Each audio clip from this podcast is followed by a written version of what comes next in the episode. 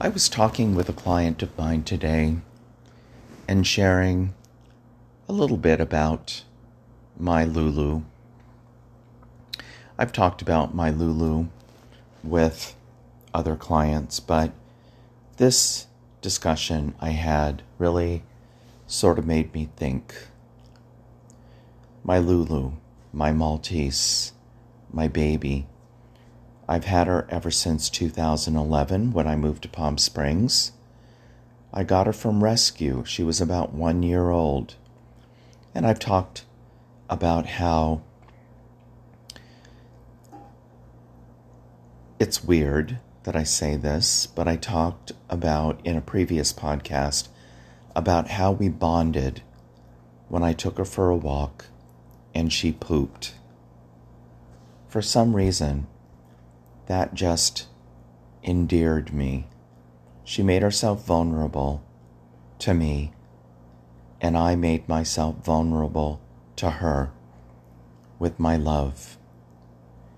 It's been a loving relationship ever since. I call her Lulu, Lou, Goober, Scooby Doo. My father, when he was in the last stages of his life, referred to her as Booby. So I refer to her as Boo Boo as well. And of course, as you can imagine, I've had certain individuals pick up on that with the idea of yogi and boo boo, which I don't have a problem with. But in the context of this discussion, I was talking with my client about how my anxiety is the strongest, for lack of a better way to put it, when I'm getting up. I don't want to say in the morning because I sleep in till about 2:30 in the afternoon, but it's the strongest when I get out of bed initially. And it's because I made the internalization many years ago of associating having to get up in the morning to get ready to go to work and having to suffer through my intense anxiety. My anxiety was under control more in the evening and when I was sleeping, and then it got stronger when the morning time came. And I'm here to say that my anxiety does creep up on me when I roll over and look at the clock, and there's about 15 minutes until the alarm is going to go off, and I'm feeling intense anxiety. My brain is realizing it's time to get up. And that old internalization is there. The anxiety is going to get worse. And it's almost as if I should employ the technique that I've developed by throwing my legs over the side of the bed, which indicates to my brain it gets better. And it does but I don't. I lie there for the remaining 15 minutes, 10 minutes, 5 minutes until the alarm goes off. I don't know why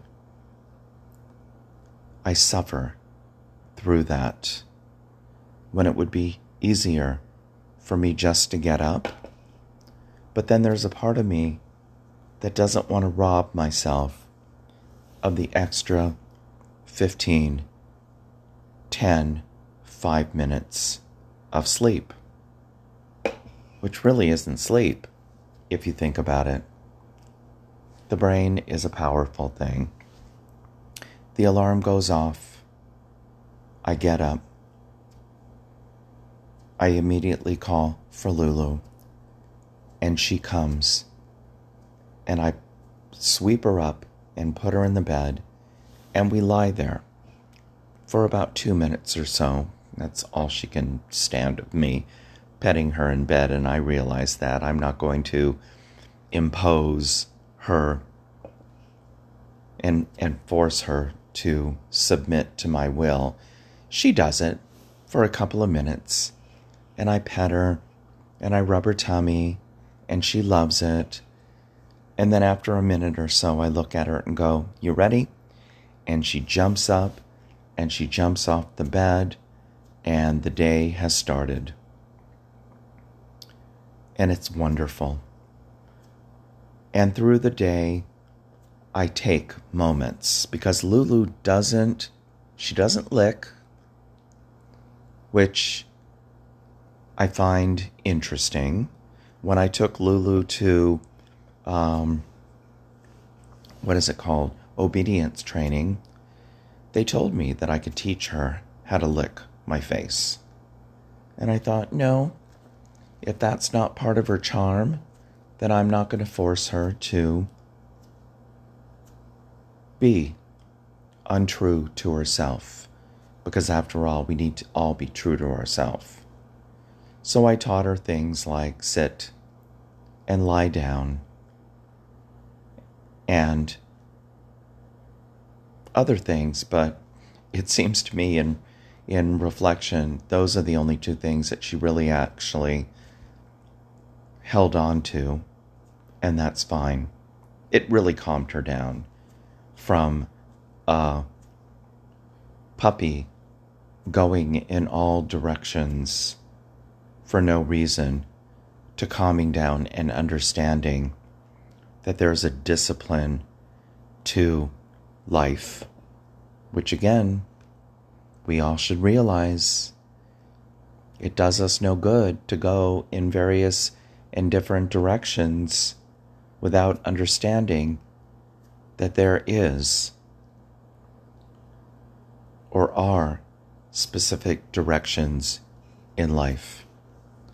And yet I digress to go into something psychological. But isn't that what this podcast is all about tying my real life experiences to psychological understandings. So I'm not digressing. I'm hoping that you're enjoying what I'm saying. But the point of this whole podcast is my Lulu loves me unconditionally, and I love her unconditionally. And it's not like I'm a dog whisperer, but you can see it in her eyes.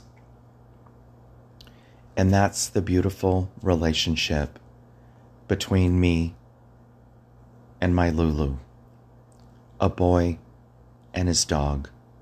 I know she hates it when she's walking by and I want to pick her up and just kiss her face and love her and make her come over to the couch and sit with me so I can pet her. Or when I'm in the bathroom peeing, sitting down. I've talked about that before. And she comes into the bathroom with me when she decides to come into the bathroom with me. And I pick her up and I put her on my lap. And while I'm peeing, sitting down, I'm loving her and petting her. And she's tolerating me. But I know she's tolerating me because she loves me. I also find it endearing when I go to the store or I leave the house for 15 or 20 minutes and I come home and I look through the front door, which is a front door with a glass insert, and I see her sitting there waiting for me. She doesn't wait. I mean, she doesn't stay there once I come up to the door and start opening the door, she runs back into the other room because, of course, she doesn't want me to run in and pick her up and mo- smooch all over her and stuff. But she's sitting there waiting for me to return.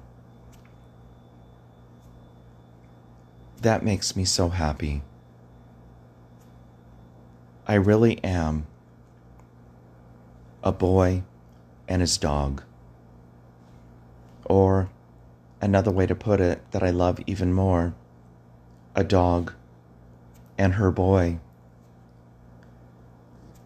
and I see love in her eyes when I'm looking at her. And I hope that she recognizes all the love I have for her in my eyes. I've left to tell. Till next time.